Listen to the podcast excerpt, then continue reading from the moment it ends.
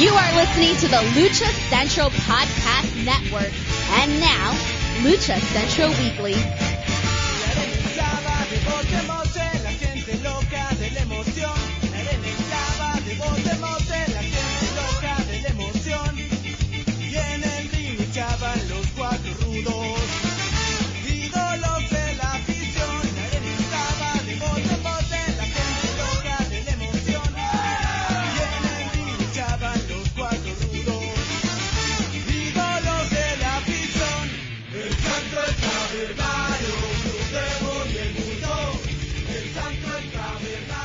Hello and welcome to another edition of the Lucha Central Weekly Podcast. This is the podcast that lets you know all of the latest happening in the world of Lucha Libre.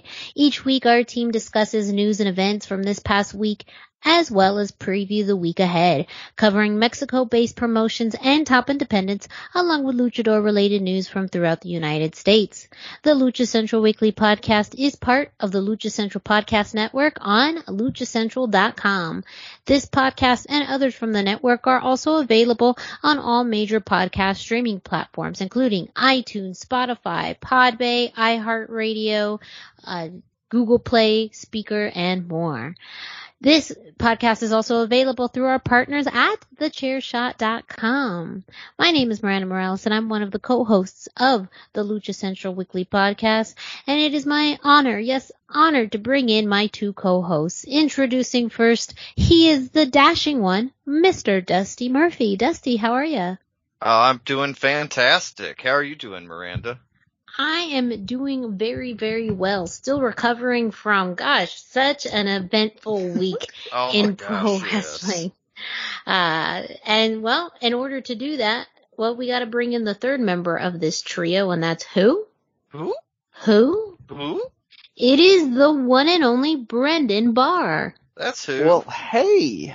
Hello, hello, guys. I mean, man, you know we're going to be talking about it uh, very shortly. Uh, the the weekend that was because it definitely made some waves. Uh, and also, I'm sure we're actually going to be talking about an actual earthquake that did happen a little bit later on. But yeah, speaking of, of things on the Richter scale, um, man, I mean, to see the wrestling world at its highest peak of excitement, it feels like for the first time in the longest time.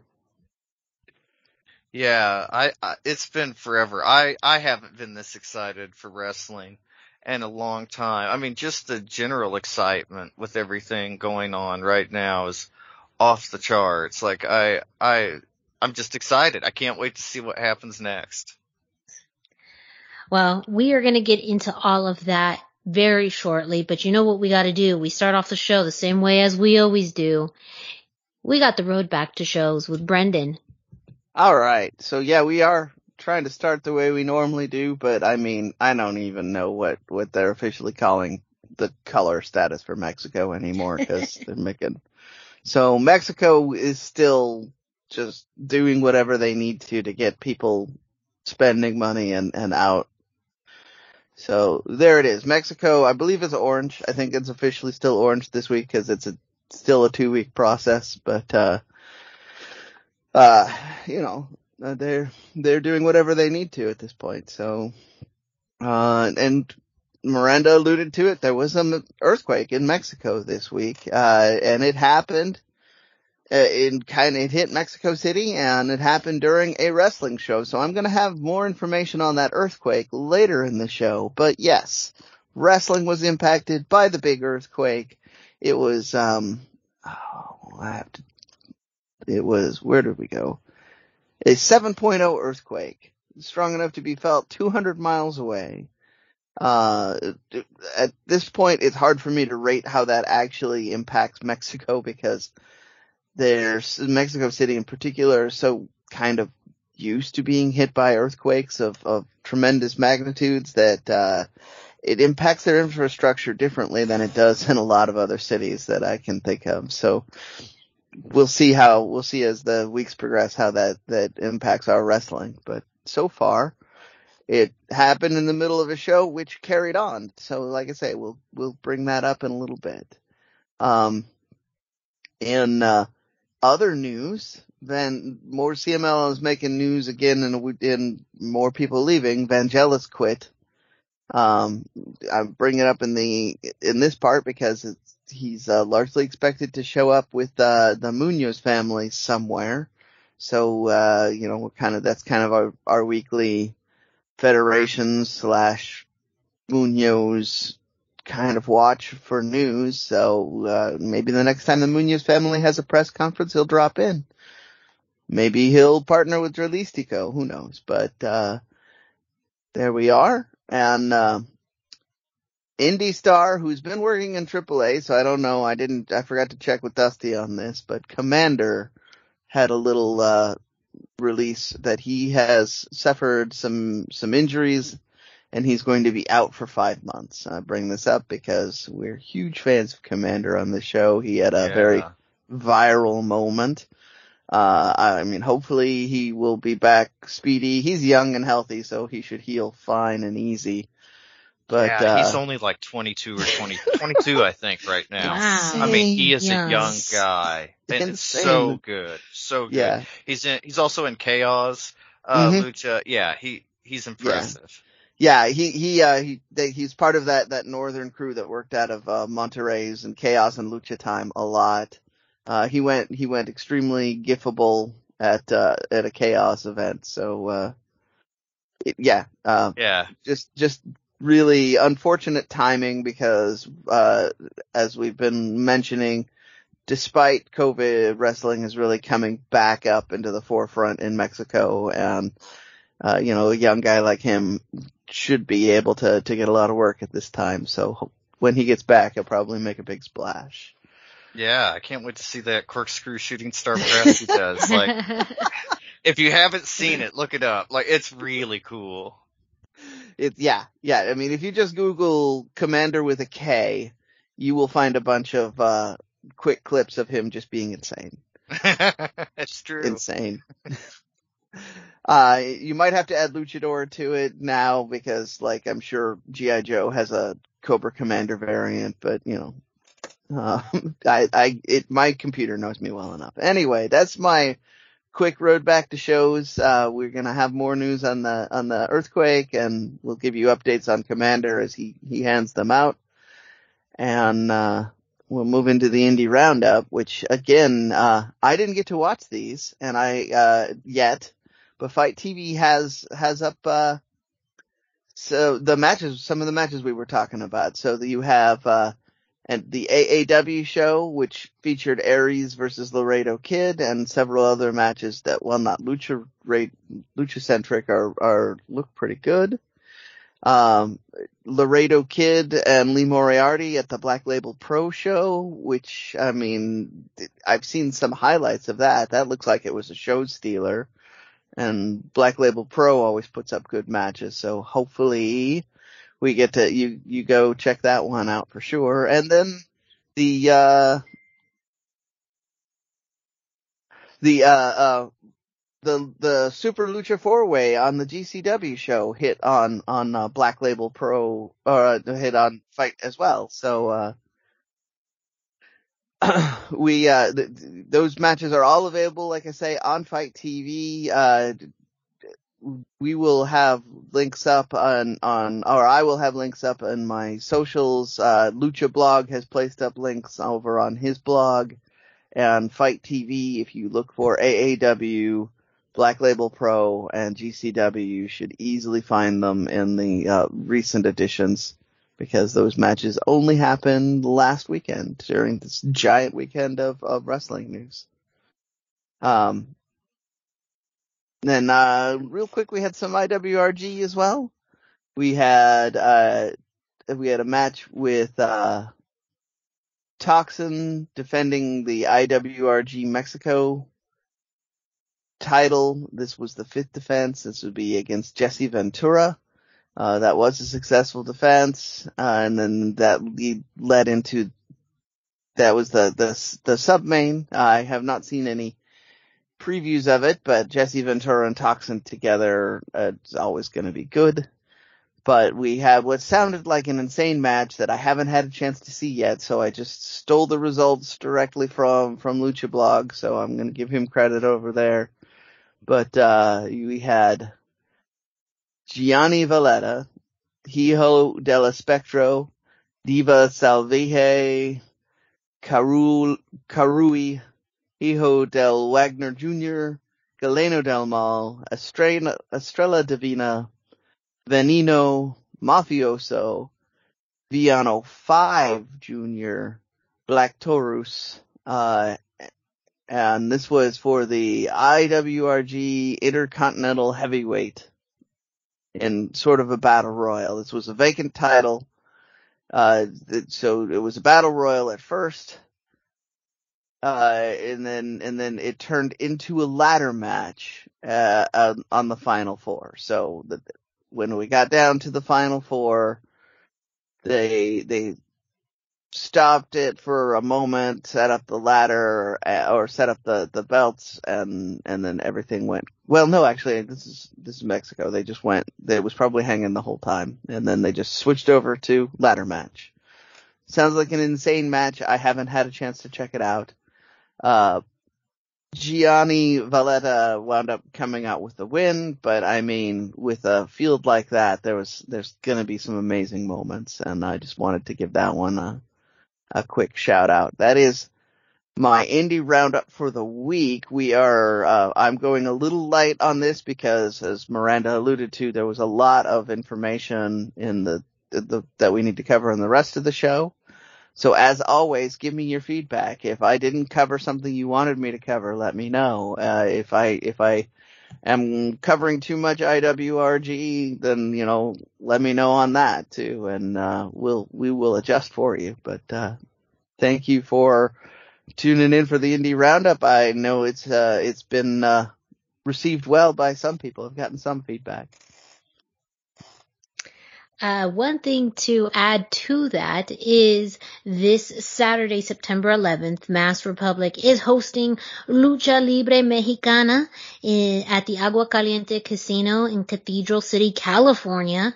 Uh, this is a really stacked card which features uh, talent like Pirata Morgan, Solar, Psychosis, Extreme Tiger, Rey Leon, uh, El Snowflake, El Snowflake from Nacho Libre, Bar- Baronesa, and someone that we had the privilege of speaking with earlier this week, and that is Viva Van. She is a wrestler based out of Southern California and has wrestled really all over the place, but a staple out here in the West Coast. Some people may be familiar with her work um, in AAA, which she got to do uh, right before the pandemic hit last year um, as well as wrestling in Tijuana and other lucha libre promotions and events like Expo Lucha. Uh, so we got to talk with her a little bit more about her experience in lucha libre, her background and training, and on top of that, I mean, she does a lot. She is her own uh, entrepreneur with her makeup line, an advocate in bringing wrestling to Vietnam, and much, much more. So go mm-hmm. ahead and listen to this clip from our interview with Viva Van. I'll just quick tie-in for that because I uh, uh, we didn't talk about it, but uh, she also is talks about upcoming Defy shows uh, in in Los Angeles, which is kind of a big deal, and uh, and the PCW Ultra shows, which are both a little further out and less of the focus. That that show we're doing this weekend is the going to be the big one. Miranda, you're going to be there, right? Yes, I am. And, uh, but yeah, it's a great interview. Do go check it out. It should be up by the time this is, uh, this is hitting your ears. I think I enjoyed working with Christy James. I would love to have another match with her because, uh, the last time we wrestled was probably two years ago. Wow. And, uh, I feel like I've changed a lot in my style of wrestling and I would love to go at it again with her. But it was always a good, good time with her. And, um, with Tessa, I didn't, I was supposed to wrestle her, but I think she had gotten caught at the border for Expo mm. so she got taken out last minute. And Sumi Sakai, she, I learned so much from just that one match with her I had at PCW, and that match what caught me off guard because I did not know that I was wrestling until I showed up that day. wow. So, so you can only yeah. imagine the anxiety I felt. I had no idea until I got there and I wasn't going to turn that opportunity down. and that's that's we I like to stress that again for people. That's why you bring your gear to every show because you never know when they're going to say, "Can you wrestle this legend?" Right? It could that just happen. Very true. that is how I got onto AAA the very first time. Was I just brought my gear with me. I just went to enjoy the show, and Konnan was like, "You have your gear on you?" I was like, "Yes." He's like, "All right." He threw me into two segments, and then I ended up at, in the finale of the show with uh, Escobar. He was that AAA at the time. Escobar. He was EOW yeah. at the time. Yeah. And got to go against Lady Shani. So that is a story that I will probably tell my kids and my grandkids because that caught me off guard too. Busting out the, the tape of that at every chance you get. Did I tell you about the time? yeah. Yeah. It's a cool moment. I'm I'm sure that I, that is a very iconic moment. So you definitely should have that in your your uh, your bag of tricks anytime somebody wants to talk about cool experiences in your life. That is, uh, mm-hmm. uh, yeah. So I've been th- thrown like many curveballs in the business so far, and I just roll with it. I, I mean, what other way is is there a, a term to describe wrestling in a way? Just to say you just roll true. with it. That is very true. And that was a quick plug of our interview with Viva Van. The full interview is going to be available at luchacentral.com and all the podcast streaming platforms, uh, as we normally have, like Spotify, iTunes, Podbay, uh, Google Play, all of that. Uh, but yes, the, uh, Mask Republic hosted Lucha Libre Mexicana is going to be at Agua Caliente Casino this Saturday, uh, September 11th, 7 p.m is the uh, the bell time and uh tickets are just I believe just ten dollars and then you also get a five dollar credit to Agua Caliente Casino. So you don't even have to spend that much money to get there. You can actually get out of the casino with way mo- more money than you came in with uh on that off chance. Um and also Oh my gosh. They should market that. Live like a luchador. You go to the casino, you see the match, and then the casino throws money at you. Yes. Exactly. That's that lucha life. That's that lucha life. So, uh, make sure you check it out. Uh, if you're in the area, that's Lucha Libre Mexicana at Agua Caliente Casino this Saturday, September 11th at 7 p.m.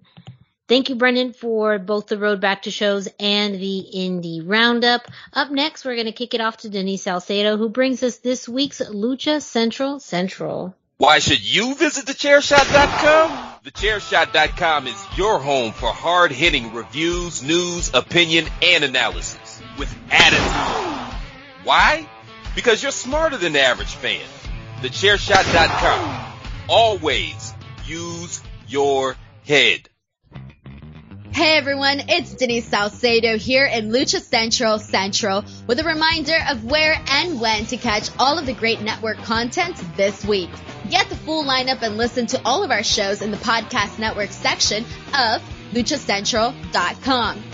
On Tuesdays, Mass Mats and Mayhem takes you inside the world of Lucha Underground as they take you weekly through the series with the benefit of hindsight and the benefit of special guests from the groundbreaking series. Check out the premiere video stream every Tuesday at 2 p.m. Pacific, 5 p.m. Eastern on the Lucha Central YouTube channel and at luchacentral.com. Then listen to it on your favorite podcast platform every Wednesday. Tuesday nights live, it's Wrestle Boss, where Fabi Chulo talks MMA and pro wrestling with special guests and listener call-ins.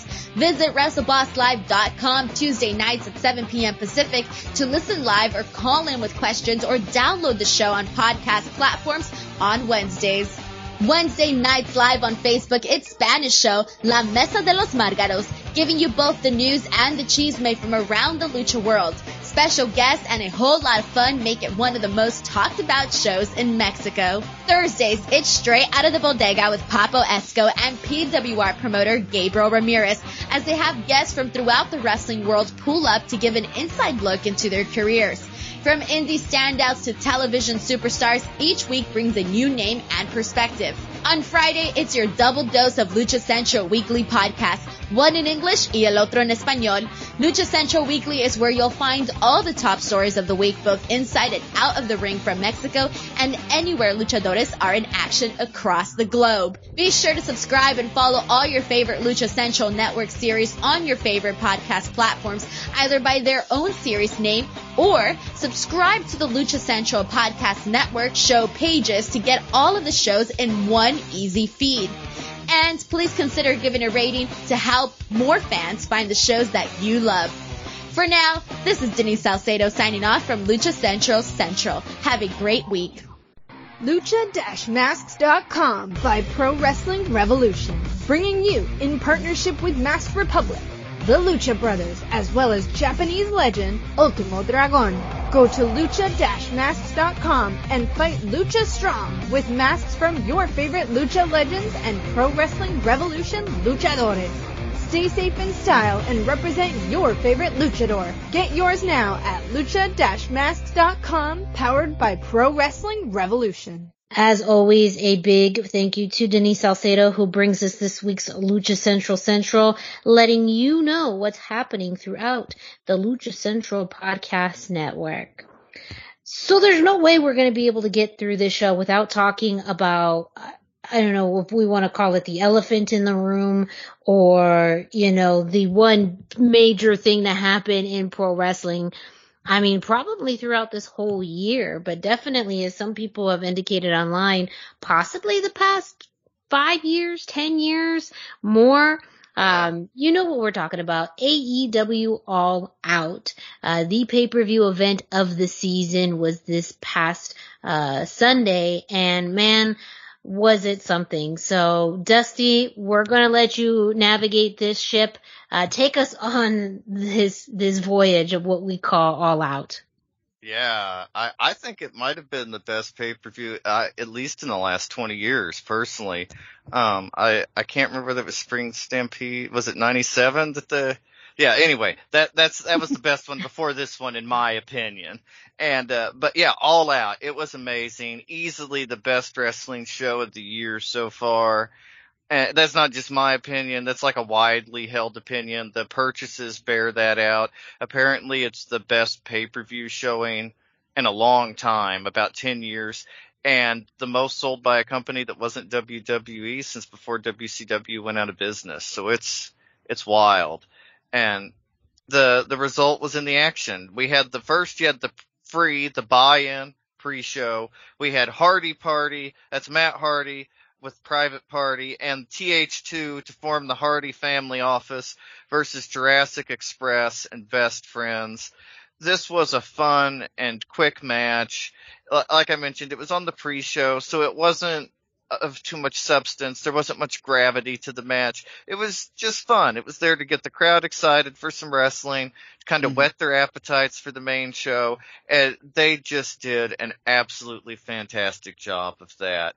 Jack Evans looks better every time you see him in the ring. I've mentioned this a few times. He had kind of a rough run there in AEW for a little while, but literally every time we've seen him, he looks better and better and better since then. And I've enjoyed seeing that evolution.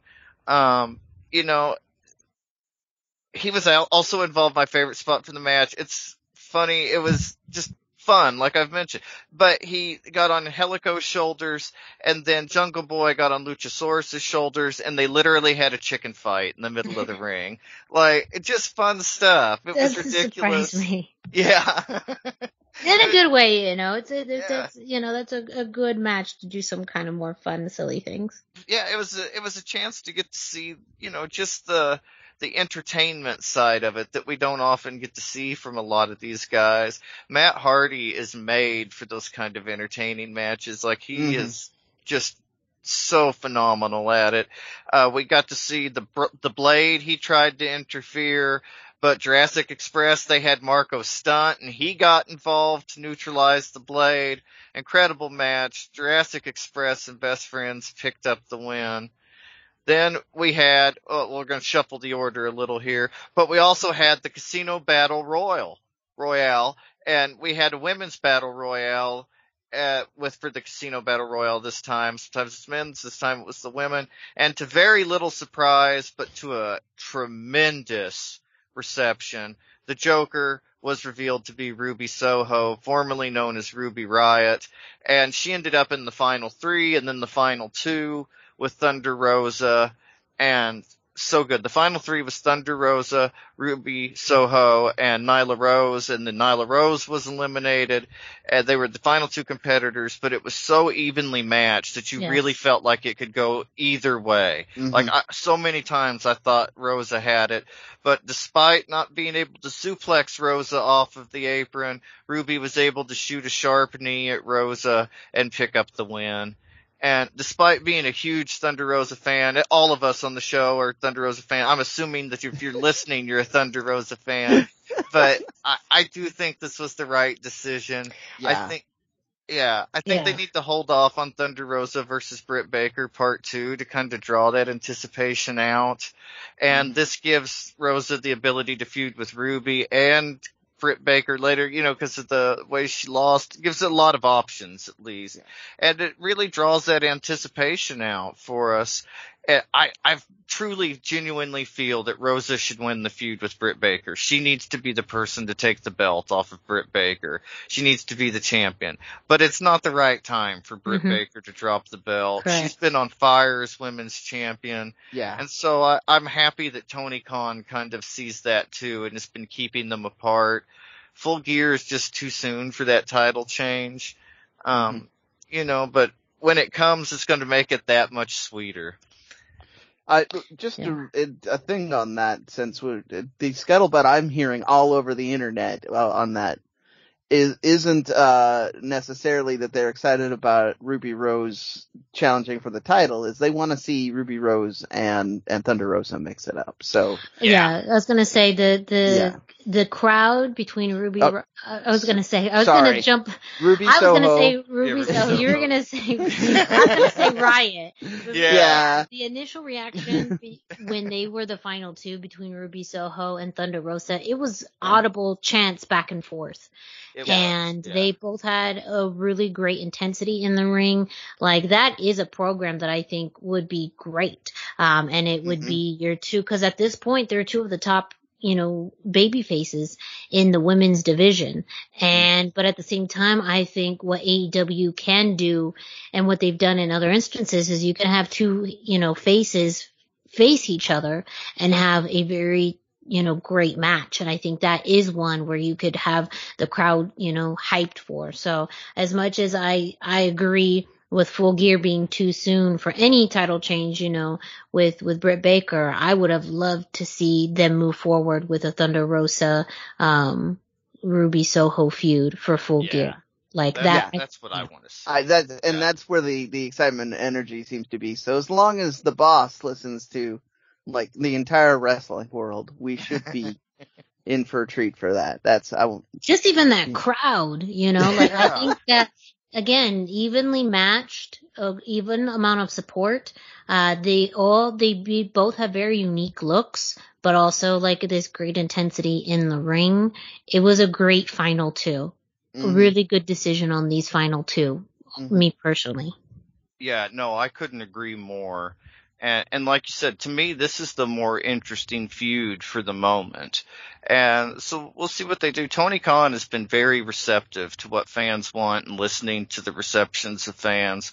So hopefully, you know, we'll get to see some of that. We also had Andrade show up on all, or at All Out. His match was pushed back due to travel issues with Pac.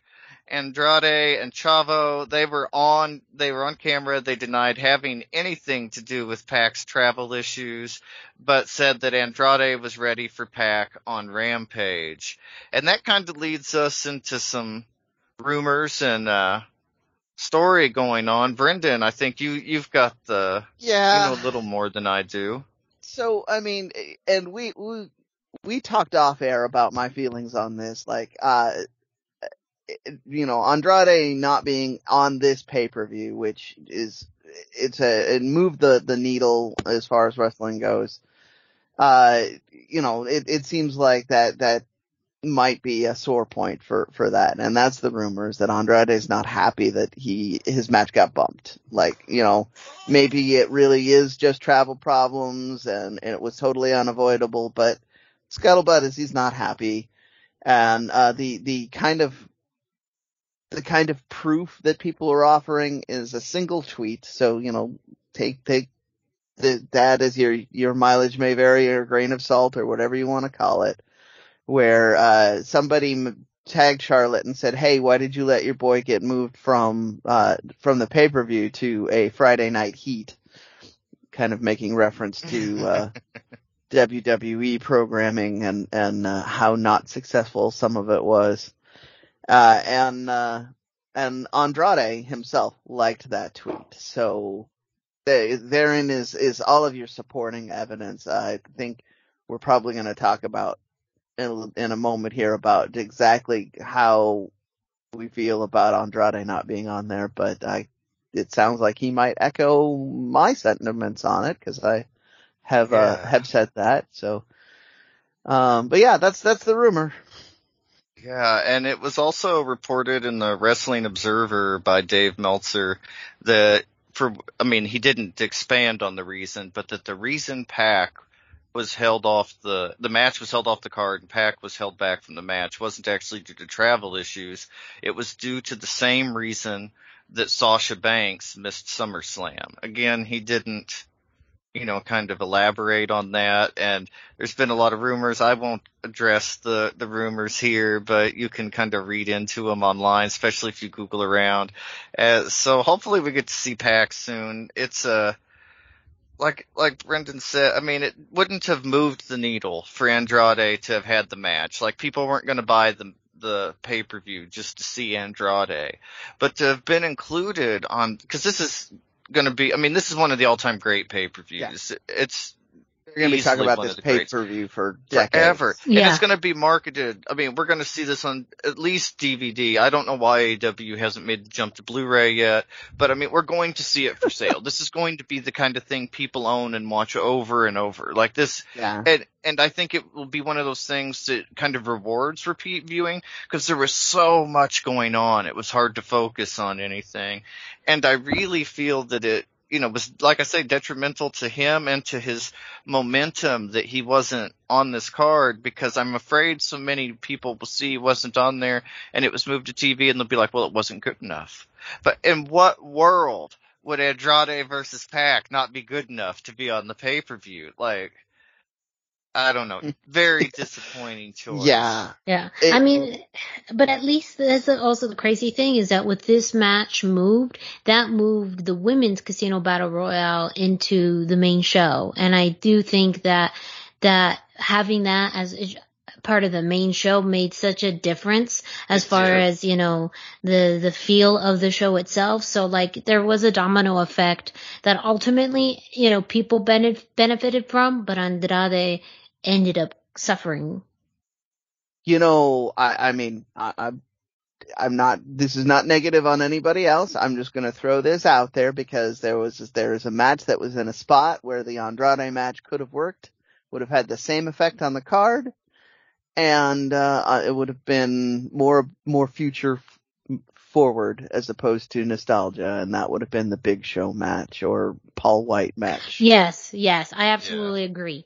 That uh, has no, no, place on this. Like uh, QT Marshall just gets a bunch of bones thrown at him just because you know yeah. he's friends with the group, but his the feud is not interesting, and I have no idea why that was on the the main show. Especially I'll not in blunt. Especially not sandwiched between two main events. Like exactly. I understand yeah. needing a cool down after the, the, you know after the. I was gonna say if there was a popcorn match, that was. yeah. yeah. But uh, again, it's because we know it wasn't gonna move the bar. Andrade PAC would have been a good one for there because you could have that little bit of cool down, but still have they two of had, your. And they could have put somebody else in that match. Yeah. And they could have still had that one off. They've done it before yep. where they filled people in at the last minute. They yeah. could have obviously done that for this match and there's so many people on the AEW roster. It's like there's like dream matches for Andrade all over the place there. So yeah, it it was just I don't know, and it's not just this feud and not just their placement on All Out. That was just the the capstone on everything. hmm But I'm kind of sick of QT Marshall lately. Like I don't know that I need to see him on TV. Like I wasn't Dark- trying to go down this that. Elevation is okay. Well, you don't yeah. have to be nice about it. You know, that's our job. We don't. We, Yeah. we, nice we don't have to. What I is would was QT home. Marshall going to do? Like get upset that this, you know, podcaster at luchacentral.com doesn't like his feud? Okay. Yeah. I'm sorry, me and half the internet doesn't like this feud. And I'm gonna, and that's generous to say half the internet. Yeah. It's it's it's more in the in that I know that when we get going, we could just get going, and it's really not relevant to the show true. to talk about also how much we don't like QT. So Yes. Yeah. Yes. Yes. sorry, That's also very- QT, I don't like true. your feed right now. Sorry. Sorry. ha- sorry, not sorry. Yeah. But sorry as if you're offended, but not sorry. Andrade should have had your spot. You know it. as well as I Damn, Dusty just put it out there. just get real. Yes, it's not real. All right, And- Dusty. Yeah. Well, we we've danced around it now, and we're almost here. The women's battle royale was actually kind of the cooler match after this match, but we had the Lucha Bros versus the Young Bucks inside the cage. So good. This this whole segment's literally just going to be us talking about how badass and amazing the Lucha Bros are. but it was so good. Like this match literally stole the show. It was the best match on the best card in years, and I am so excited for the Lucha Bros because of that. If, like I mentioned last week, if there was ever a time for the Bucks to drop these straps, it was now. Mhm. And having the championships go to such a cool, solid tag team like the Lucha Bros was just amazing. Penta and Phoenix are out there killing it on a regular basis all over the world. And the drama and the excitement in the match was incredible, but it also showed how like well traveled and well rounded and just how excellent and how Mhm. good at wrestling both the the Lucha Bros and the Young Bucks were. Like it was just incredible. And also now the Lucha Bros have as many belts as Kenny Omega does, and they're from the same Ooh. companies. And their trademark, I mean, like, I'm not saying they're the belt collectors or anything, but I, I would personally say I prefer them both together and individually to Kenny Omega by far. And it just puts It's- them yeah. in that same company with Kenny Omega. Like that's a hmm. A big deal and they have a trademark of having high quality matches everywhere they go. And it's really put them in the upper echelon of wrestling, not just tag teams, not just lucha, but these guys are like at the top of the game worldwide in wrestling and I am 100% here for it. They had an amazing entrance. They had their theme song played live with Mikey Rukus and rapper Gangsta L accompanying them to the ring. They had these amazing feathered Aztec or Mayan style headdresses. Very They cool. they added so much. Rey Mysterio wore one of those type of headdresses, and it's one of the most iconic Rey Mysterio moments ever. So mm-hmm. I'm I'm assuming this is going to be. I mean, it instantly stands out in my mind for the Lucha Bros. I think it will forever be seen as one of their most iconic entrances. They had Boss match. Fight Studios, we need those for toys. We Yes. need that entrance Yes. gear for toys. Yes, we need the entrance gear. We need the the gear they wore to the show was incredible. They had these red, white, and green matching varsity jackets that said Lucha Bros. Penta had some. I mean, his gear was really amazing. It was a traditional Penta gear, but it was red, white, and green like the Mexican flag. So mm-hmm. cool. It the match occurred five years and one day after the first match ever between Lucha Bros and the Young Bucks and PWG, and it's been about two years since their matchup at Double or Nothing. And so this was the first time they had faced off just tag team versus tag team since then. An amazing match. Like I said, best mm-hmm. match on the show. Even though for the most part the tag team rules just flew out the window immediately oh, and yeah, it was pretty much tandem wrestling the That- entire time. Like, it just added to the chaos and insanity. Go ahead, Brendan. That that leads to my things, but I mean, I you have you have to expect that it's a cage. Yeah. Right? You have to expect that they weren't gonna have a referee inside who's gonna force them to to use the the tag ropes and then uh you know take the chair away from them or whatever else. Uh but that that is my my one complaint about this match because I, I, I mean, I, we're all going to be pretty positive about it, so I have to to counter a little bit here. Uh, I thought that the uh, it started too too hot and too high, and then that made it so that you had to go to these absurd lengths with the really ridiculous moves happening that led to false finishes. So Um, many like, false finishes. You know, yeah. off Yes. of off of moves that like somebody should have legit been dead from. Yes, So, yes. uh, But in, in any ways, like it did make sense, as you mentioned, in the context of the steel cage. If anything, that's the Yeah. only reason why it made sense. I know for some people, looking at this in, as a tag match, like this is not your traditional tag match. So I think tr- tag team purists are looking at this as a spot fest, which you know it, it was. Let's just call a spade a spade. Yeah. But it's Yeah. also thinking about the entertainment value, um, and also making tag team wrestling interesting.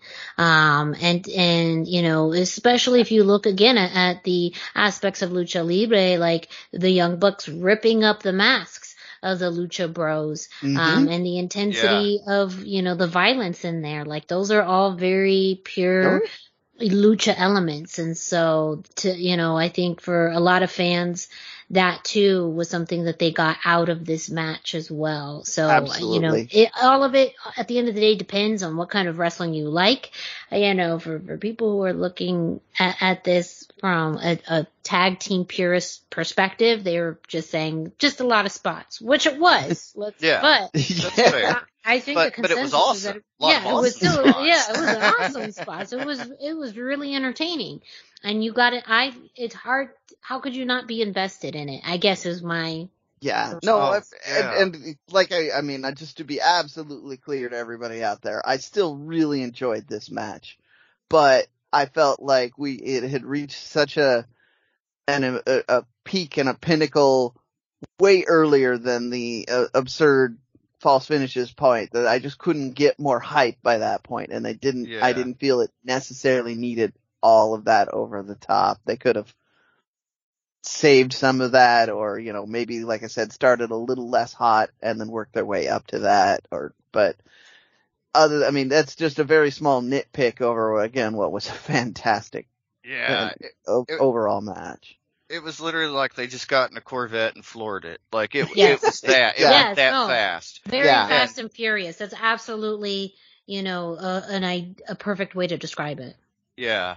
Uh, There, Penta bled in the match. Phoenix bled in the match. It's been a while since we've seen Penta bleed like that. Maybe since Lucha Underground.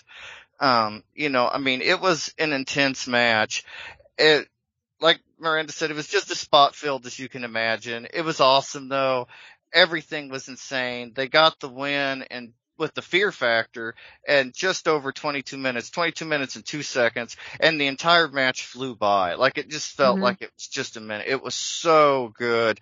The next night they, or not the next night, but uh, Dynamite, they showed up on Dynamite that Wednesday for a short video package. I would imagine they were just exhausted from the weekend, but they said that their blood, their sweat and their tears had got them there. And literally we saw that blood on Penta's belt Mm-hmm. such a cool spot.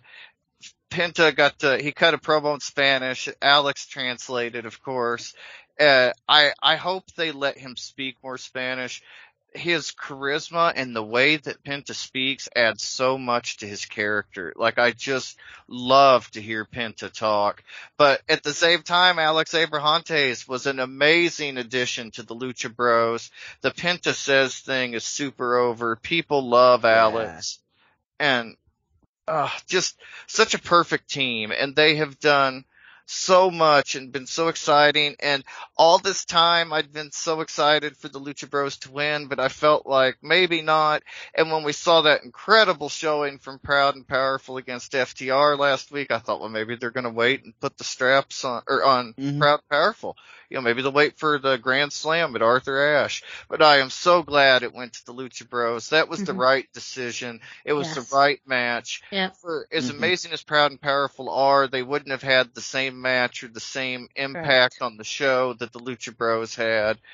And I I really think that this is we've mentioned it before, wrestling even as a kid during the Attitude Era, it never felt this exciting to me. Like I am more excited about wrestling than I've ever been in my life. And a huge part of that is the Lucha Bros as tag team champions, AEW mm-hmm. and AAA. So much going on. They are so good. They're getting recognized all around the world. And I think they can show Kenny Omega how the belt collecting's done by the end of this. So I mean, it, this match was kind of the cement for, for this, uh, even though it happened, it was it's happening out of order. But yeah, it really feels like AEW is rounding a corner where we're gonna see a new era in wrestling. We'd we'd all been looking towards WWE to lead us into a new era. Some people got excited when AEW was first announced and thought that was gonna happen, but anybody could tell you uh, a promotion or a business or anything needs a little bit of time to find their their niche and and hit that you know to to use to to use a reference that most wrestling fans listening to this will recognize ECW was Eastern Championship Wrestling before they were Extreme Championship Wrestling and they had to find that footing before they changed the wrestling world and AEW is the same way and I felt this was the beginning of that. Like we were at the yeah. at the beginning of of some.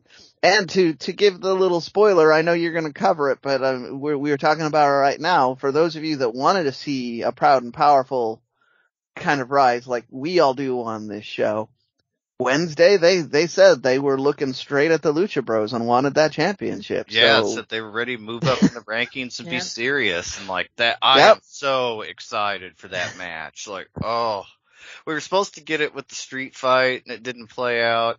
And so hopefully we get it now. I cannot wait.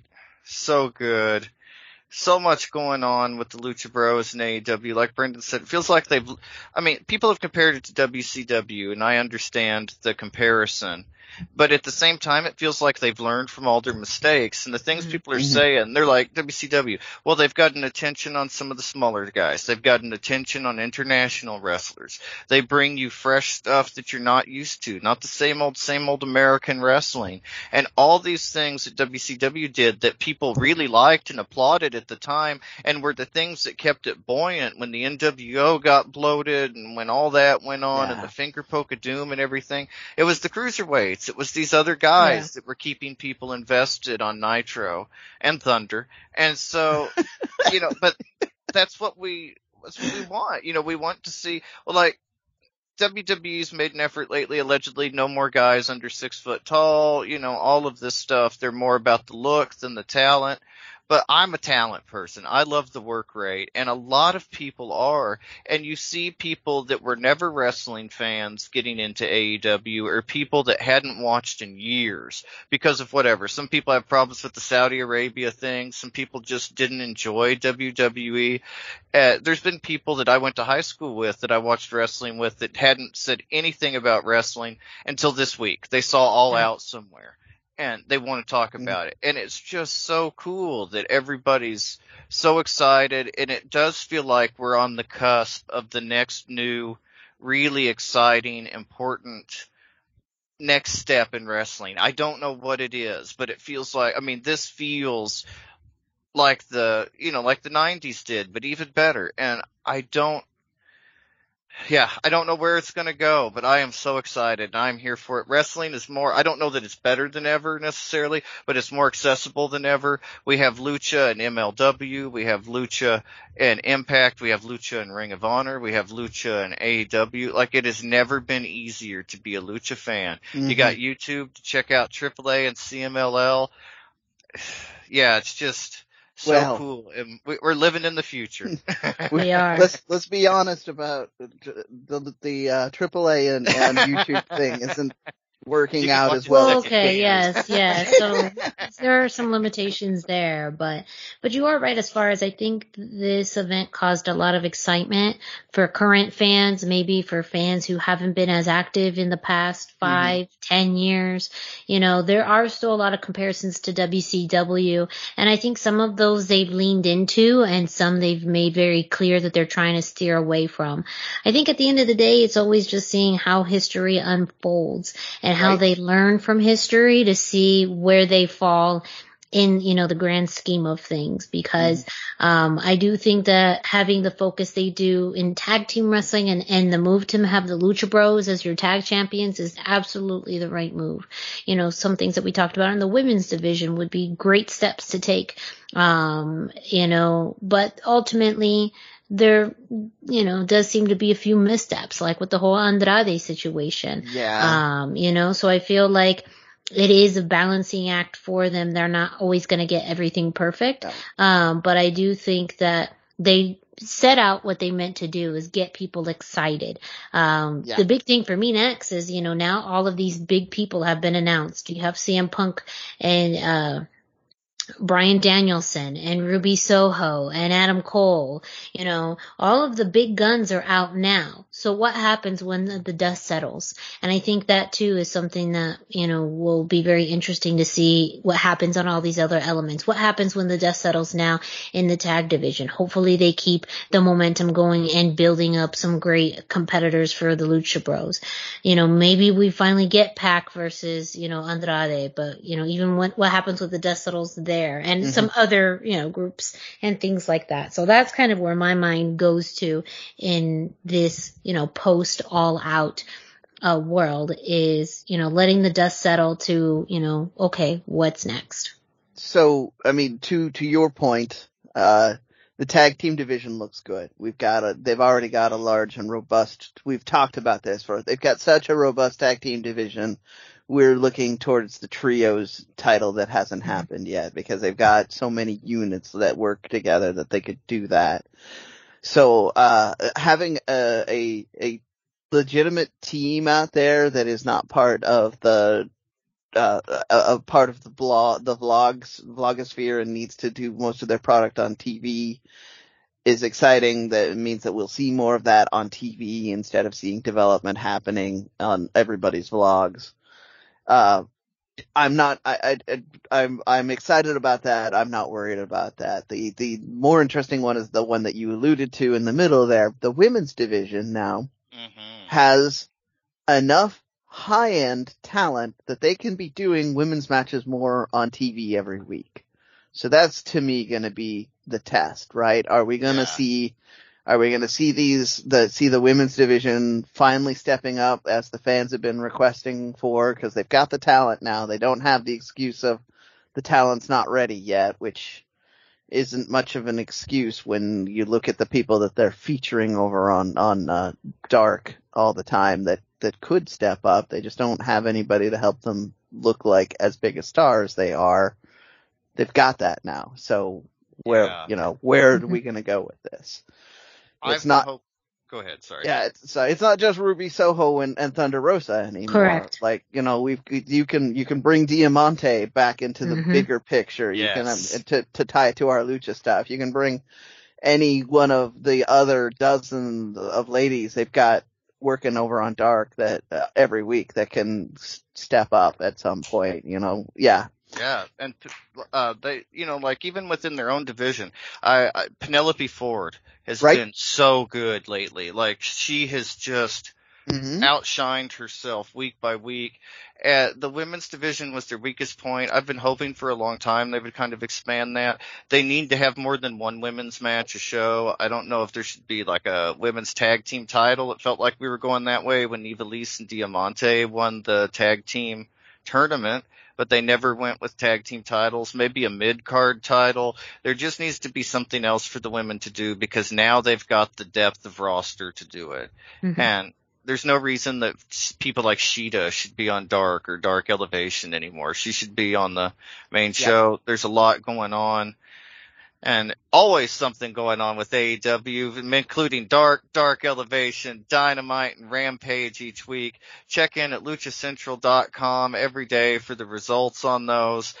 They've got results, reviews, sometimes they've got clips, all kinds of stuff up to the minute, and it's at luchacentral.com. Uh, another big week for ROH, including something that Brendan, you actually predicted the future. uh, so I'm just gonna let you take that away. Uh, so what I said was that if it happened, I was going to throw a big party. So now I guess I have to throw a big party because Uh, so we're just gonna go right with the headline on this since that was our lead in. Rok-C and Miranda Alizé are in the women's tournament finals. Like Yeah. that is our women's tournament final match. Is these two young up and comers, both we've been featuring on this show because of their, their uh, extensive lucha backgrounds. Uh, so we're getting, uh, as fan, the listeners of this show and hopefully fans of that, this kind of content, we're getting a kind of a dream match out of the field that we were given. And, you know, I'm, there it is. Like, you're gonna have, you're gonna have, you can, they're gonna hang their hat on one of these two women and the other one's probably going to be one of the, the feature players. Um, they both got announcements this week as being, uh, as having extended contracts that are, are much more robust with ROH. So you'll still see them at indie shows because ROH is very permissive of that, but, uh, they, they have made it very clear that they want these two as their, as their bread and butter in the women's division. And, uh, I'm all for that. Mhm. Um, you got two very good matches out of it. It wasn't, uh, it wasn't like last week's matches where you had one match that you were kind of like, yeah, maybe. Uh, no, you got two really solid, very competitive matches. Uh, it, was, it was, uh, Styles was the story in both of them again and kind of, kind of the underdog, uh, coming out on top a little bit. So, uh, you know, I'm just fantastic. That was on, on their TV. That's available for free Mhm. uh through through Saturday. They'll put up a new episode on Saturday and then you'll have to be a subscriber. I will still shill this. It is worth the 10 bucks to be an honor club member to be able Definitely. I mean, the TV show is it is their weakest point, and I'm using air quotes around that because their their TV matches aren't necessarily as strong as their their pay per view and, and house show matches. Uh, and uh, so if you're starting with the bar of the TV show matches are, are drawing you in, you're only going to get better content out of out of uh, the Honor Club membership. So there's your there's your plug right there. And we have results. Uh, we had results on Lucha Central for this, and we will definitely have results for the pay per view that's coming up this weekend. So. Uh, just a quick reminder, there is a pay-per-view this weekend, Death Before Dishonor. There will be a few things going on there. Uh, they, we're gonna have, uh, LFI challenging for the six-man titles. That's gonna not feature Rush. It's gonna have Bestia del Ring and, in uh, there with Dragon Lee and Kenny King.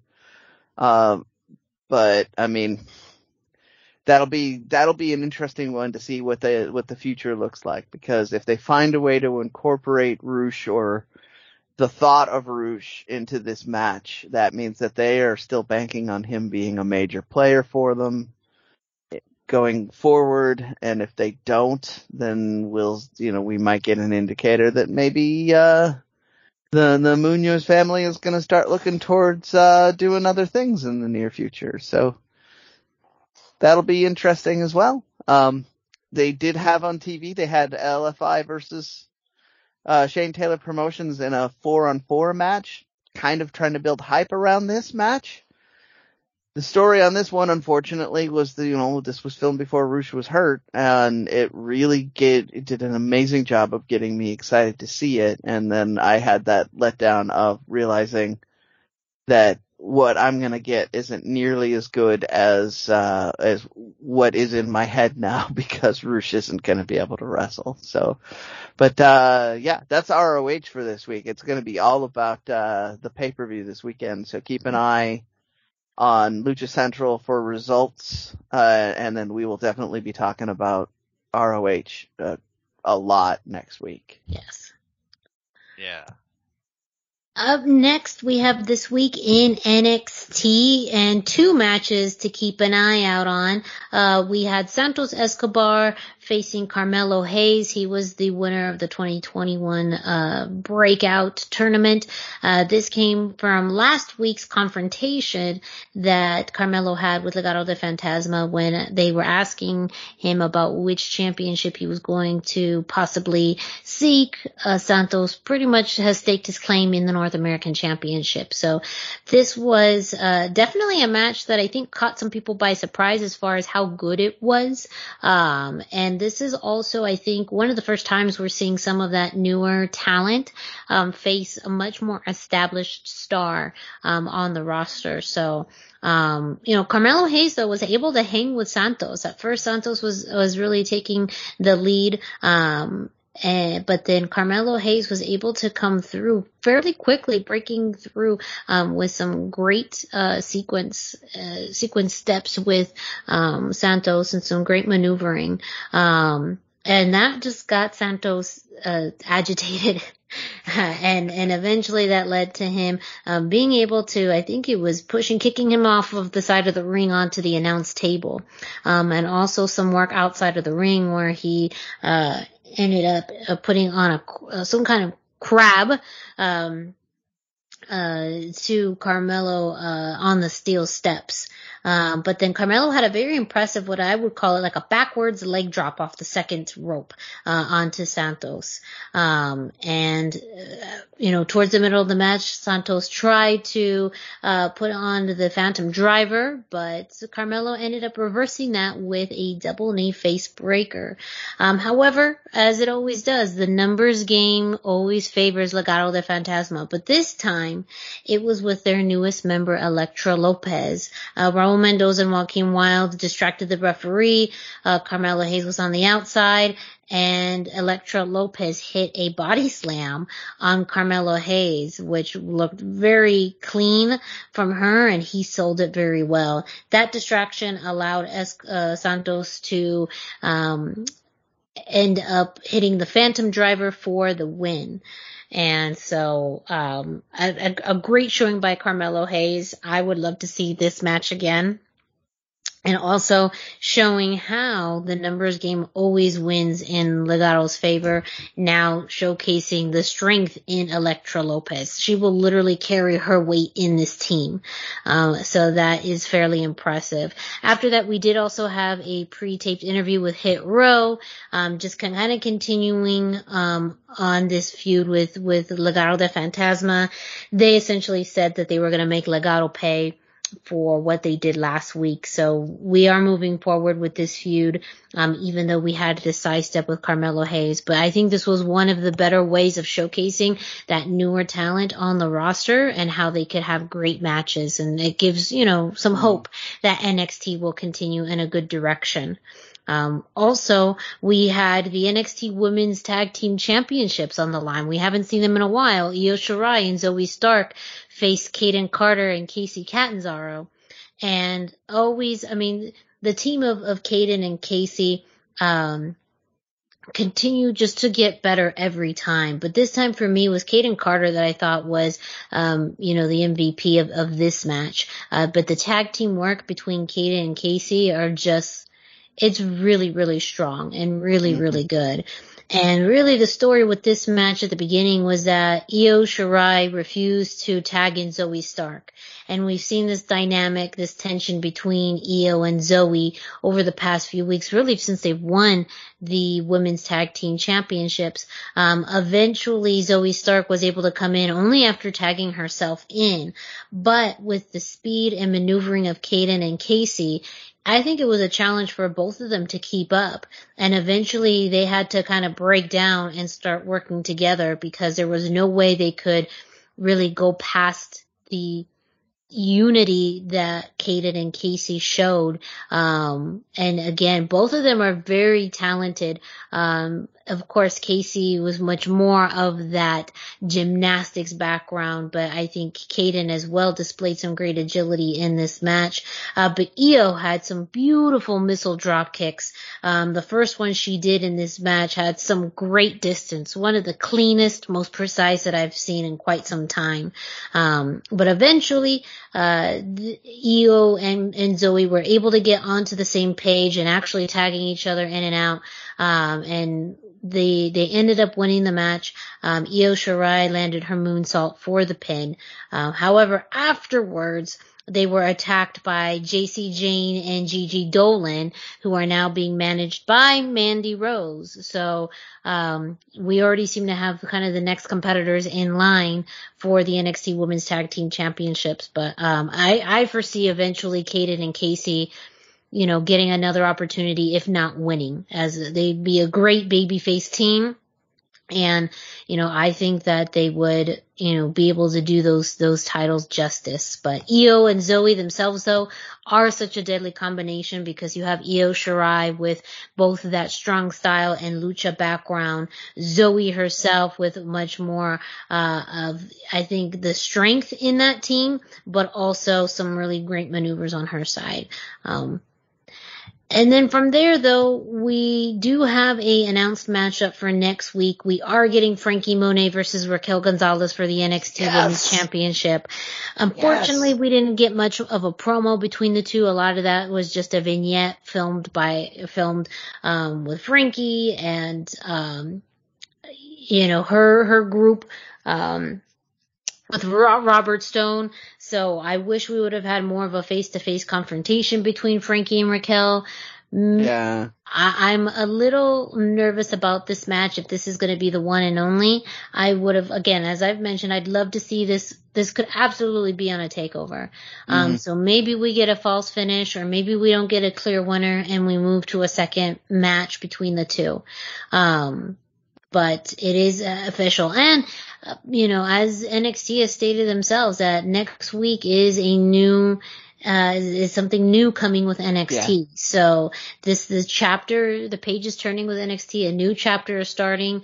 And at this point, seemingly being headlined by Frankie Monet and Raquel Gonzalez. I'm not sure what else will be announced, uh, for next week, but I do think it's great to have this match as part of the new chapter of NXT. So I want to clarify on this. I'm pretty sure I know the answer, but this coming week is the first non pre-taped episode, right? My understanding that, was that is what I understand as well. Yeah. Okay. That, or at yeah, least they, the they yeah, they had only they pre-taped for a short amount of time, and now they're going back to non, you know, live. So to um, live, yeah, yeah, with yeah. the with the new branding and all of that is yeah. what what we are expecting which again, very cool that we're getting that women's match as the only lead in for that because mm-hmm. that, that means they're hanging their hat on, on people wanting to see that, which yeah. I think is great. Yeah.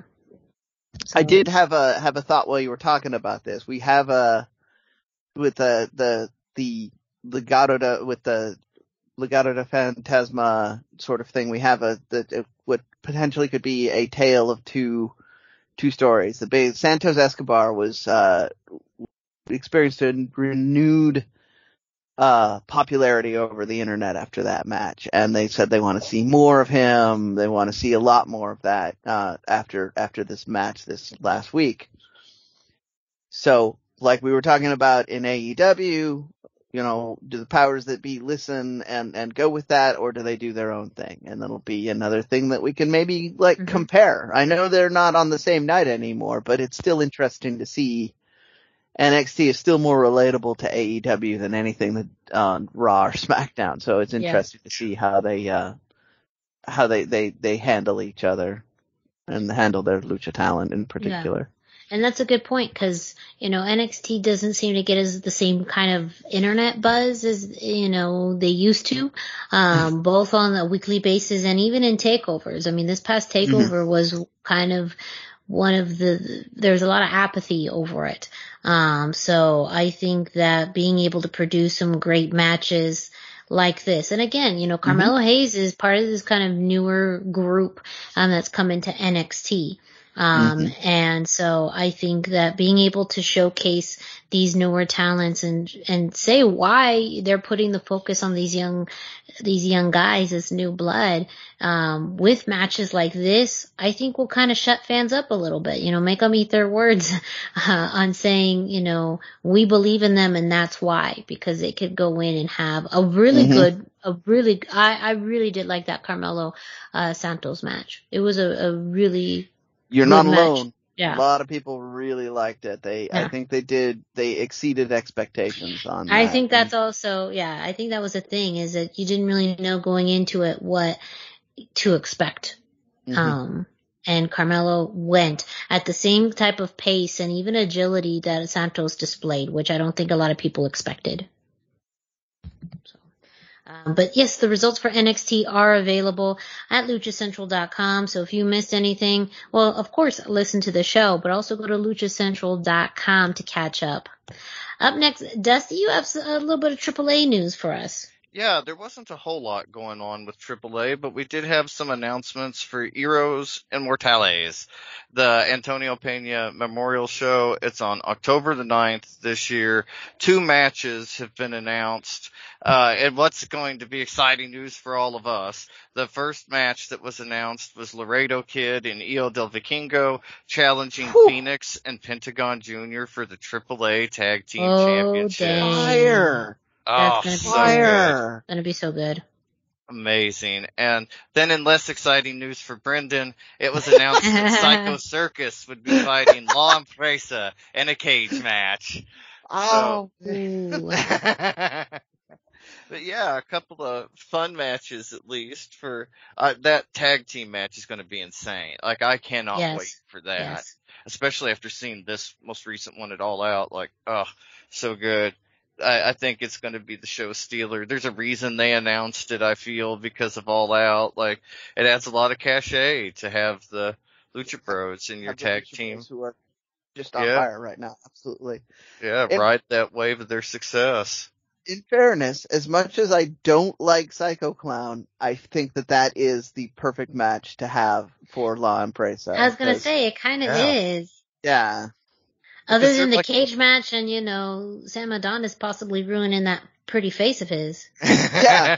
no, I mean, so they're the Psycho Circus are kind of standard bearers for AAA. They've been consistent uh is, as heels and baby faces for the last decade and a half or so. I don't I don't have that right in front of me. Uh, they are currently the guys. Is when you think of like AAA guys, that's that's you're thinking of Psycho Clown. Mhm. Uh, and La Empresa's doing kind of this big invasion angle. So like that's, this is, it's big event booking. That's, that's gonna get people in.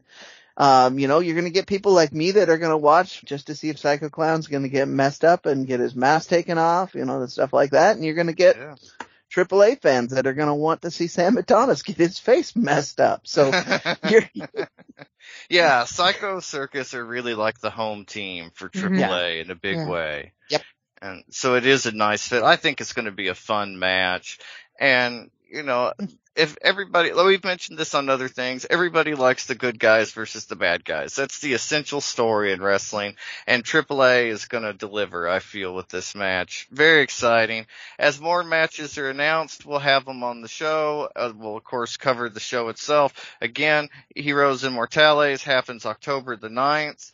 And stay tuned to luchacentral.com for all the news and updates and to our podcast for all the news and updates and we'll bring them to you as they come. Well, up next, it's our signature segment. You know it. You love it. It's This Week in Lucha Libre History with Dusty. Yeah, that's right. It's time for this week in Lucha Libre history. Be sure to check in at luchacentral.com every single day. I know I'm always mentioning luchacentral.com, but it's because we've got new stuff literally every single day. Literally Mhm. every day there's new stuff. And so you need to check it out. And on there, one of the things, the new things every day is this day in Lucha Libre by Pep Carrera. And there's information, there's birth dates, anniversaries, matches of the day, amazing videos. A lot of the this day in Lucha Libre has a video to accompany it. There's even more incredible stuff on there, and it's all about Lucha Libre, and that's at luchacentral.com, your centralized place for all things Lucha Libre. This week we chose September the 7th, 2010, when Mascara Dorada, now more recognizably known in the WWE as Grand Metalik, one half of the Lucha House Party, he won the CMLL World Welterweight Championship for the first time in his career after beating Negro Casas on a Tuesday night show at Arena Mexico in Mexico City. I've missed that that was a Tuesday night show. Yeah, isn't that wild? And yeah, that's For- why I had to throw that in. for for listeners, that's the equivalent of a title changing hands on um on, on Sunday Night Heat, like Yeah. back in the '90s, like that. You know, it it could happen, but nobody really expected Yes. it. Yeah, it was a big surprise at the time, and he was already well decorated. This would be the first of his four total runs with the welterweight belt, but he this match when he won, it made uh, Mascara Dorada the first, and as far as I know, the only luchador to ever be a concurrent quadruple champion in CMLL. He held the Mexican National Trios Championship, the CMLL World Trios Championship, the CMLL World Super Lightweight Championship, and then he added the welterweight. And another interesting fact about him is that the Mascara Dorada character was the first instance of a regular sized luchador ever being given a character based on a mini Estrella. Yeah. His his character was based on the wildly popular CMLL mini Estrella, Mr. Mascarita Dorada. He was super popular. He later became El Torito, uh, with the Matadors in WWE. A lot of people might be more familiar with him there. He's one of the best little guys to ever work lucha. He is incredible. And at this point, like he he had been mascara mascara dorada for a couple of years at this point, but before that, when he was local, a smaller guy, uh, smaller time at least, he had been called Metalik and was a local welterweight champion. And then in 2008, he got the name. This match was in 2010. He was only 22 years old when he had this Mhm. match. Like, it Yeah. just blows my mind. He was already wrestling like a veteran. And for those of us that kind of watched CMLL and New Japan both at the time, this was a match where you're like, I've got to see this. I've got to see this Mhm. because it, it was rumored that the people from New Japan were there and that's why they had put the title was to kind of show him off to New Japan. And they, that's where he got his bookings after that. And it's hard to understate just how exciting and fresh and flat out impressive Mascara Dorada felt at the time. He really felt like he was going to be one of the big future superstars of Lucha Libre at this point. Like the momentum and the popularity was just off the charts. And it was also the beginning of him moving away from being more of a trios wrestler to becoming strictly a single star for mm-hmm. CMLL. And he was like their standout talent at the time when Mystico had gone to America to wrestle as the original Sin Cara, Sin Cara Azul, whole thing. Anyway, Brendan, what did you think of this match? well, I mean, I, it should be no surprise that I was I was super excited for this one because I have Yeah. gone on record as saying I am uh, a, a Mascara Dorada slash Grand Metalik guy. Like he, his career, his trajectory has been amazing to me. I think a thousand percent that he would he would be a much bigger name if he hadn't gotten this sweet money deal in the middle of COVID. Yeah, Like- I mean, he's getting paid.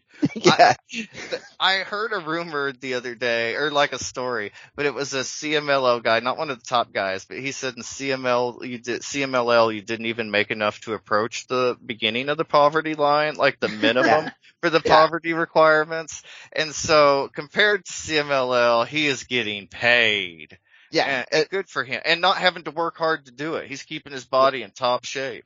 Yeah, and and again in the pandemic, you don't really. You, yes, you can make a lot of money on the indies, but it, it's that 2020 and early 2021 was not the time to go out and hustle on the indies Yeah. uh, for for most people. So he uh he has pretty famously and, inf- maybe infamously been okay with whatever WWE does. They're like they want him to chase after the 24/7 championship, he'll chase after the 24/7 championship. They want him to uh do uh, you know crazy stupid gimmicks with Lucha House Party back during the days where everybody rolled their eyes to see Lucha House Party. It's like whatever, I'm getting paid and they'll just, you know, so uh, but yeah, I thought his trajectory could have been great. And, and, uh, this is a match where he's in there with, uh, I mean, a guy that is, uh, is a verifiable, like, to use the term Hall of Famer. Negro Yeah. Casas is, uh, is, is, he's a legend. He's well known. He's, he's, uh, usually worked Rudo, but he's still respected by, by the fans. Like, they, they love to hate him, but he's, he's, his ability is respected. He's the, very technical type of of Rudo, and they uh yeah, and seeing these two go at it was is is just great. Uh, you know, they work really well together. You can see the evolution of of uh the the Grand Metalik that we got later, which I really felt like hit his height right before the Cruiserweight Classic that we got him in.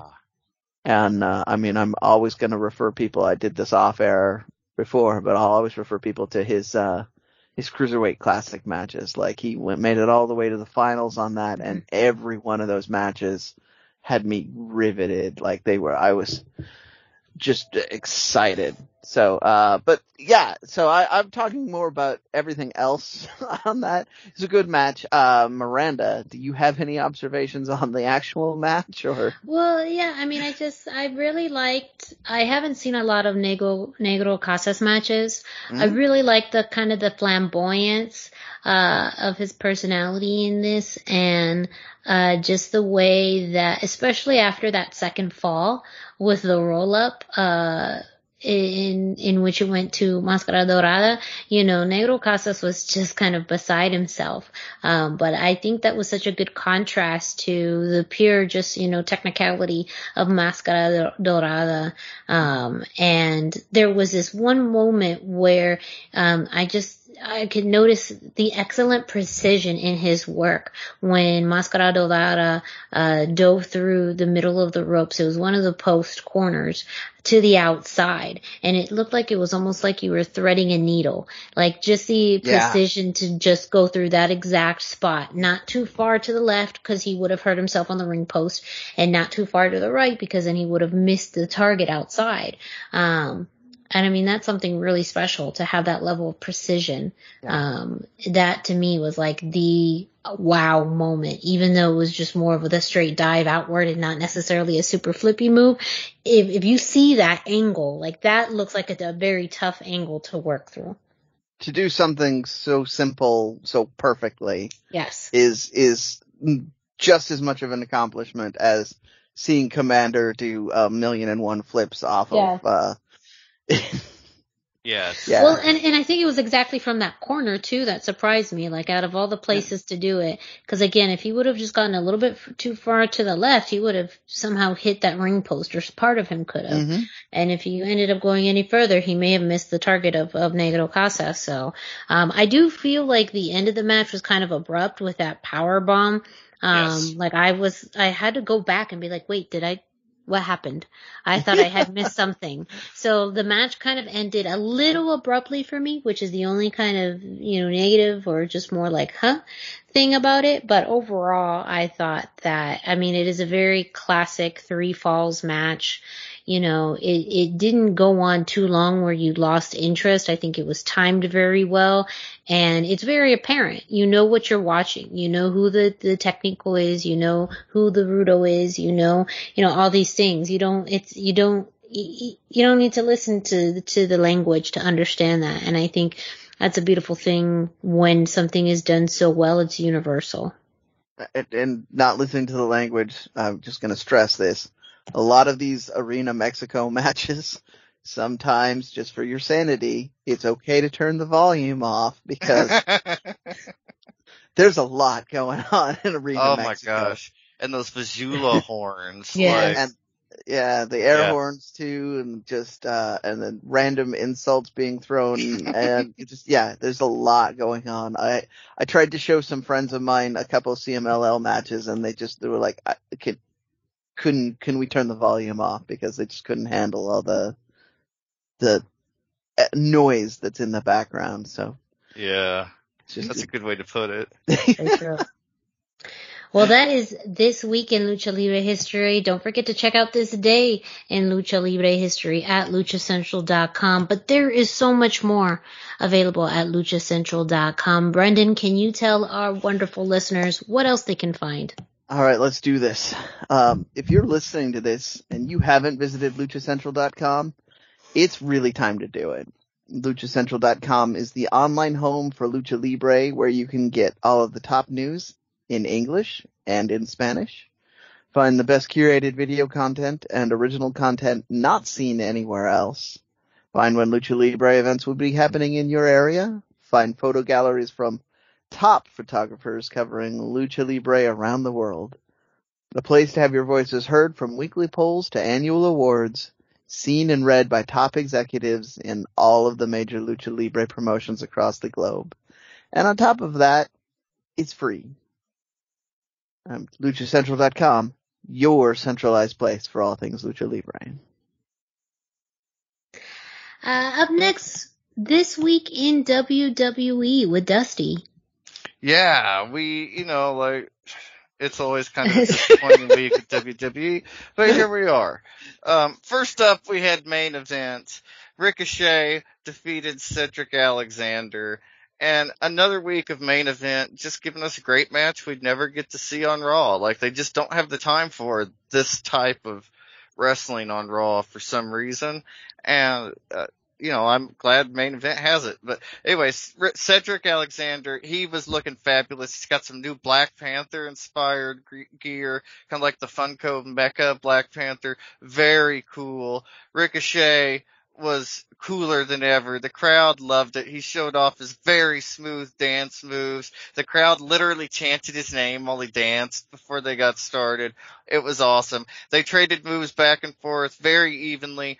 Ricochet got the pin with the recoil in 9 minutes and 13 seconds, including commercials. And I've said it before, I'll say it again, but main event has become the place to see WWE wrestlers actually wrestling. Like if you want to see actual wrestling, check out main event. The first match, like even though it doesn't sound good, Dana Brooke versus Doudrop, like it was really good. And Dana Brooke, I, it's, I don't know that she's ever looked this great in a match. Like they really let them kind of do their own thing and shine on main event. It's like a secret club. But main event is surprisingly great lately if you prefer wrestling to storylines there's not much story that happens with the matches. It's just a match, but it's always a, at least a pretty good match, at least watchably decent.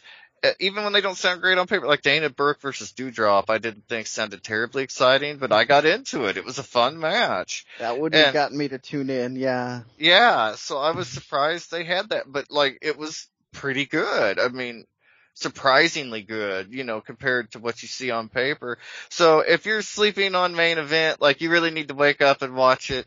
Lots of good wrestling on main event in my opinion. And uh, every week for the last several weeks, there's been a luchador in one match or another. Of course, Ricochet was Prince Puma on Lucha Underground, and you know it's not a chance very often to see him look really good in WWE, but he looked really good on main event. So I. That's, that's a whole rant for me right there. yes. I ah. feel you. And another thing that could be a whole rant from me, SmackDown, we had Sami Zayn defeating Dominic again. They're doing this thing where Dominic wants Rey to leave him alone and kind of let him be his own man and do his own thing. But Rey trying to help then causes Dominic to be distracted. Sami wins. I am not a fan. Like, I'm not a huge fan of the idea of them splitting up Rey and Dominic anyway. Like, Dominic does need some singles experience. Rey should, you know, it, they, they both deserve better than a tag team in the SmackDown division right now. But I don't like the idea that they split them up to get him his matches. I, I enjoy but, his singles matches. But that's how you do tag teams in the WWE. They don't, tag teams don't just naturally end in the WWE. Yeah. yeah. There's always a barbershop window. Always. And, and you always have to feud when you split, and I can tell that's where they're going. Dominic needs experience in singles matches and having him split from Rey in a feud between them, I just feel it's too soon. I think they feel like it's probably the best matches they can get from Dominic is with his dad, and I'm certain that that's probably true, but when has WWE ever cared about work rate? And, I mean, for real. Like he, he just isn't developed enough to stand on his own without Rey there as his dad. Like Dominic's cool, but we've mentioned this before. He doesn't have much of a character. He doesn't have much going on aside from being Rey Mysterio's son. And it would have been nice if they'd kind of established some of that before they split him up, because now his thing's going to be, oh yeah, he was Rey Mysterio's son, and it's just yeah. strange. And I don't think the time is right for a match between Dominic and Rey, but you know, whatever, I guess. And I'll, I, I said I'd try to be more positive on Raw, so this is my positive version. Karrion Kross defeated John Morrison after getting sprayed with the drip stick. These are both Lucha Underground guys. They had both been on. Um, Karrion worked a lot of dark matches on the early Lucha years, Lucha Underground years too. Johnny Mundo would not have been the three time or the three way AAA Cruiserweight champion and AAA Mega Campeon in addition to his Latin American championship if it had not been for Killer Kross getting involved in that triple threat at Rey de Reyes 2017. And how does Johnny Mundo repay him? By spraying him with the drip stick on Monday Night Raw. Mm. That Like- was then, this now, my friend. Yes. Well, Carry it. he would not let these shenanigans stand. Uh, he let him know that too. He grabbed him, he backdropped him over the post, then he destroyed him with a cross jacket before picking up the win in just under two minutes. It was pretty good, but it was also silly and the dripstick thing was kind of silly, but they worked so well together. Uh, They obviously know each other and John Morrison really sold his ass off for Karrion Kross and it looked great. Uh, I'm hoping that the first week of Karrion's debut was an aberration. Uh, still miss Scarlett, but I'll, I'll take dominant Karrion Kross. It's better than nothing, I guess. Yeah. And- but for more WWE news, check out luchacentral.com. They'll have all the news and updates and reviews. And, you know, generally they're a little more positive than I am, but I try to keep it real with y'all. I'm not going to sugarcoat it. Raw and and SmackDown are just not good right now. And especially in comparison to AEW, it feels like work watching WWE. And so, yeah, I don't know. I hope they can pull out of this, but at any rate, watch main event. It's always good. And check out luchacentral.com for news and updates and even more. Uh, up next, Brendan has some brief CMLL news. Well, yeah. So, uh, you know, we teased it at the top of the show. There was uh, an earthquake, and it happened in the middle of a six-man tag match featuring Hechicero, Luciferno, Mephisto against Blue Panther, Dark Panther, oh, Blue Panther Jr. I, I need, do need to be careful on that. Dark Panther and Stuka Jr. Um, the match had just started, uh, and, and, uh, the show was stopped they restarted eventually um and then uh the uh the the Rudos managed to win. So probably not the best uh for the fans to come back to, you know, hey, we just had this terrible earthquake. Good thing we're to have some some nice wrestling to watch. Oh, the bad guys are cheating and they won. Gosh darn it. Uh but yeah, that was the uh that was the match that, that got that. So it will now be kind of an infamous match, in my opinion. I, I mean, I'm gonna have that in, on uh, easy reference, so I can be like, "Here's the match that happened during the earthquake." That's like the ultimate Rudo move. Avoid earthquake happening, happening by cheating to win. Like I kind of admire that in a way. Um, yeah, it was. Uh, so according to Lucha Blog, it was about a five minute pause before they resumed. Um, and then uh, several wrestlers, Volador, Valiente, uh, thanked fans for sticking around through all of that because you know people, like I said said before, people in Mexico are used to this, so a lot of the time they're gonna have to go home and check on their pets or make sure the kids are okay or whatever else is you know going on that's not wrestling. So um, they were grateful to have that. Um, they, there was one more match that happened after that. It was Star Jr., Valiente, and Volador Jr. against uh, Cavernario, Gemelo Diablo 1 and 2. Uh, the the Technicos did win that one, so the fans got uh, a uh, got the to go home on a Technico win, which featured uh, Volador uh, Jr. and Valiente. So I'm sure they were all very happy. Um, and uh, so yeah, so that was our basic CMLL news. I do want to remind people the anniversary show is coming up on 924. This is not, to my knowledge, going to be an iPay-per-view, so it should be easier to watch than last year's anniversary show. Uh, voting is open for, for matches. The tag title, like I mentioned last week, the top two vote getters are gonna get it, are gonna go in for the tag titles.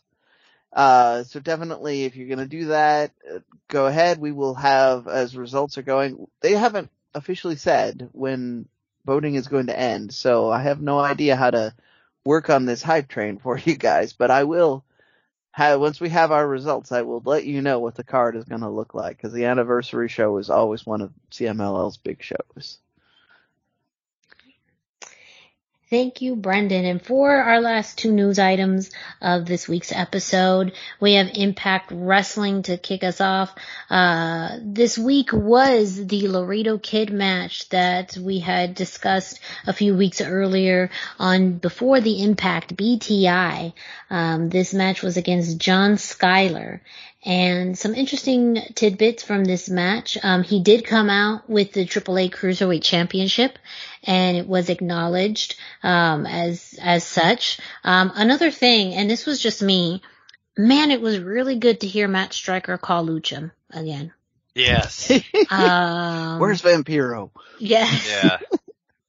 Well, I don't maybe know not- that I need Vampiro, but Exactly. I like that striker. I, I think Brown was was just enough with that, but man, as soon as he started talking about Laredo Kid's history and style, just flashback, flashback, flashback to to Lucha Underground and how well he knows how to call different styles. It's insane. It's insane. It's Well, just he- crazy. Yeah, he he's the extreme educator for a reason, and it's Yes. not just uh, it wasn't just that he had he was a school teacher that that led into an unfortunate gimmick. It was uh, he's he's a very educated fan, and he So good. yeah Yeah, it just definitely had a little tingles like, man, Matt Striker calling Lucha Libre. So good. Um, but you know, this match itself was very much a luchador versus, you know, American style wrestler.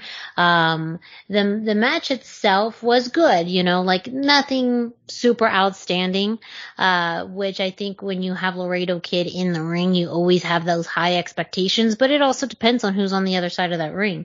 Um, but for what it's worth, the crowd was very much into this match and got their support behind Laredo Kid.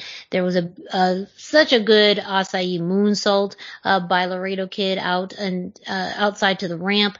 And he won the match by doing what I would consider and I think a lot of us would have a Spanish fly. But again, according to Matt Striker, who is much more of the technician in this, would have labeled it a more of a belly to belly moonsault off the top rope. So however you want to call it, um, Laredo Kid wins in this match. Um, it is available on YouTube for free and it is, uh, at the end of this before the impact. So I believe it's about the last 10 minutes. Um, but it was a solid match for for those who, who've watched Laredo Kid matches, you know there's always a lot more. But for the purposes of this, especially um, as a precursor to a possible television match, I think was very solid, good, easy to follow. Um, his competitor John Skyler had some, uh, you know, they had some pretty decent chemistry, um, but it wasn't anything mind blowing. But I hope this is more of a precursor to seeing AAA talent on Impact, you do have the Reina de Reinas champion, you know, also the Knockouts champion on, on there. And again, for Bound for Glory, Impact Wrestling has teased possibly having some more AAA stars, New Japan, AEW stars on the show. So, um, this would be a great way to bring that further into the fold for for glory. But if you're interested in watching this match, Laredo Kid versus John Skyler, it is on YouTube for free.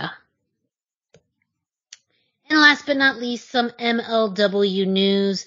Uh, for some very interesting little tidbits uh, that came out this week. First off, the man known as Danny Limelight Rivera, now known as Rivera, has officially signed with MLW. Uh, so he is, he is with MLW. Uh, a very interesting thing about this press release was that it hinted of, it was both in terminology, a little shoot, a little work. Um, they, they mention how MLW matchmaker Cesar Duran reportedly worked with Konnan in brokering the deal with 5150, which is, uh, I believe now more of the team name that is being used uh, for for Danny and and Slice and um oh what was the other? And and, and Julius uh yeah. Julius yeah. Yes. um and uh, according to the press release, terms of the deal are under wraps, but reportedly all parties are very satisfied. Um, so that's very much a hint to maybe what we'll see in the future again with Azteca Underground with MLW. Um, but Danny Limelight Rivera, or Rivera, we may call him, has found a home in MLW. And MLW also confirmed that he is going to be in action at Fightland on October 2nd in Philadelphia.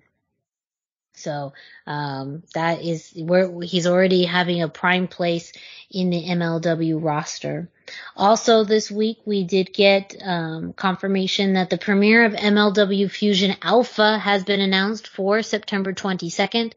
Uh, Fusion Alpha is a four week mini series uh, that's going to lead up to the new season of Fusion. And Alpha's premise, as far as the teaser alludes to, is knowing that MLW is under warfare, alliances, uh, you know, partnerships, drawing the line. So it seems like the theme with Alpha is maybe seeing the development of maybe new teams or factions or feuds or whatnot. At least that's what it, it kind of feels like. Um, and again, too, we still don't know what the true nature of Azteca Underground is going to look like. So maybe that will help set the stage for Azteca Underground as we go into the new season of Fusion. And last but not least, some other big news coming out of MLW is that they have announced the first five participants for the 2021 Opera Cup.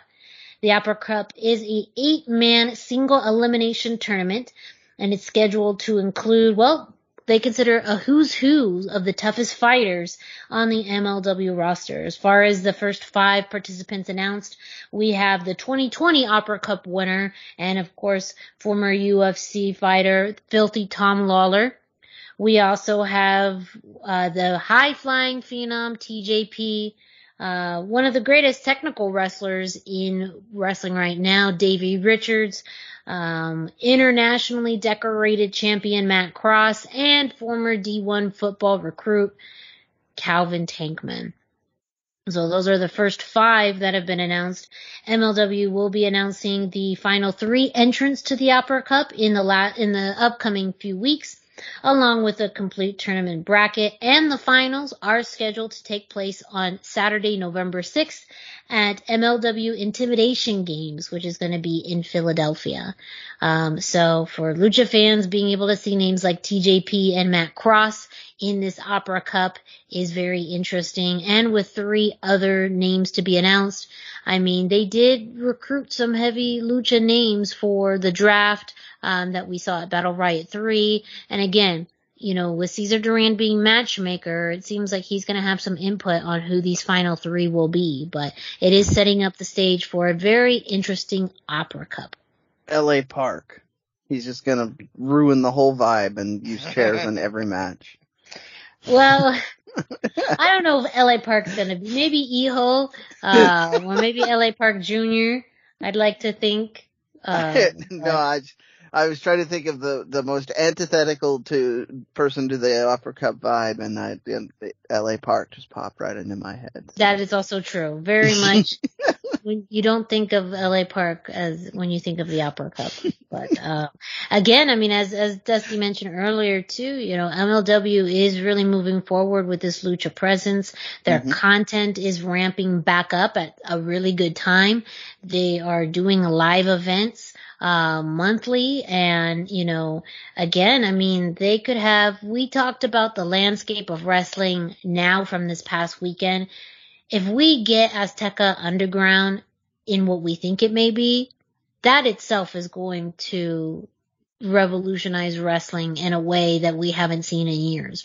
Bringing back an entity or reformation of an entity that we haven't had in years that fans miss under the MLW umbrella you know, there's, we've been kind of cool on that topic for a while, but MLW is ramping some things back up and I hope it's something unique. I hope, you know, MLW is going to show us something with televised pro wrestling that we haven't seen yet.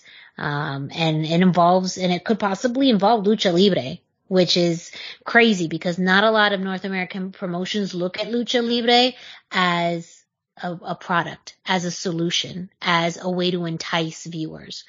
But it seems like MLW is putting, you know, their bets on, on Lucha Libre. Yeah, I I'm I'm at, I was at a loss of words on that. Yeah, they I, I MLW seems to be strongly gambling, uh, and I shouldn't even say gambling because Yeah, it's not it's not so much gambling. It kind of feels that way, but it's just uh, they're they're putting their their foot forward with lucha libre intentionally. yeah, it's it's uh gambling was a temptation because other American companies aren't doing it, but it's an established brand, it's an established style, and it's got its its fan base that is going to like us is going to rapidly follow it. So like they are giving us they're giving certain uh, certain fans what they want, and uh, I'm uh, I'm there for it. I'm I'm that fan. Mhm. you guys Well- catering to me. Yes, yes, and and you know we're going to be reporting more on MLW over the next few weeks. Of course, we'll be interested to see what MLW Fusion Alpha looks like, and then of course who the final three competitors are for the Opera Cup, um, as well as any new signees that may be coming up. It's good to see Danny Limelight find a home. We thought it was going to be with AEW, it wasn't, but he seems to have found a great landing place in MLW. Um, so we will see what happens. Um, but that is it for this week's edition of the Lucha Central Weekly Podcast. Thank you all so much for listening. Don't forget to check out luchacentral.com, your centralized place for all things Lucha Libre. Go ahead and follow Lucha Central on social media at Lucha Central on Facebook and Instagram and at Lucha Central Com on Twitter. You gotta check out the YouTube page with hours upon hours of exclusive content, including interviews and matches that you're not gonna find anywhere else. In the meantime, too, well, while you're at it, just scrolling through the internet, go ahead and follow us on social media. Dusty, can you let our listeners know where they can find you? Yes, I am on Facebook at facebook.com slash Dusty Murphy, and I am on Instagram at Dusty Murphy. And Brendan, where can our listeners find you? I am three two one t-shirt guy. That's the numbers three, two, and one. And t-shirt guy is all spelled out. And I am on Instagram. I'm on Facebook. And I'm all over the Twitters. and me, Miranda Morales. You can find me at the hashtag Miranda, hashtag spelled out, on Instagram and Facebook. No Twitter. That's what the other two guys are here for. And of course, Lucha Central's Twitter page. Just go ahead and follow them on that.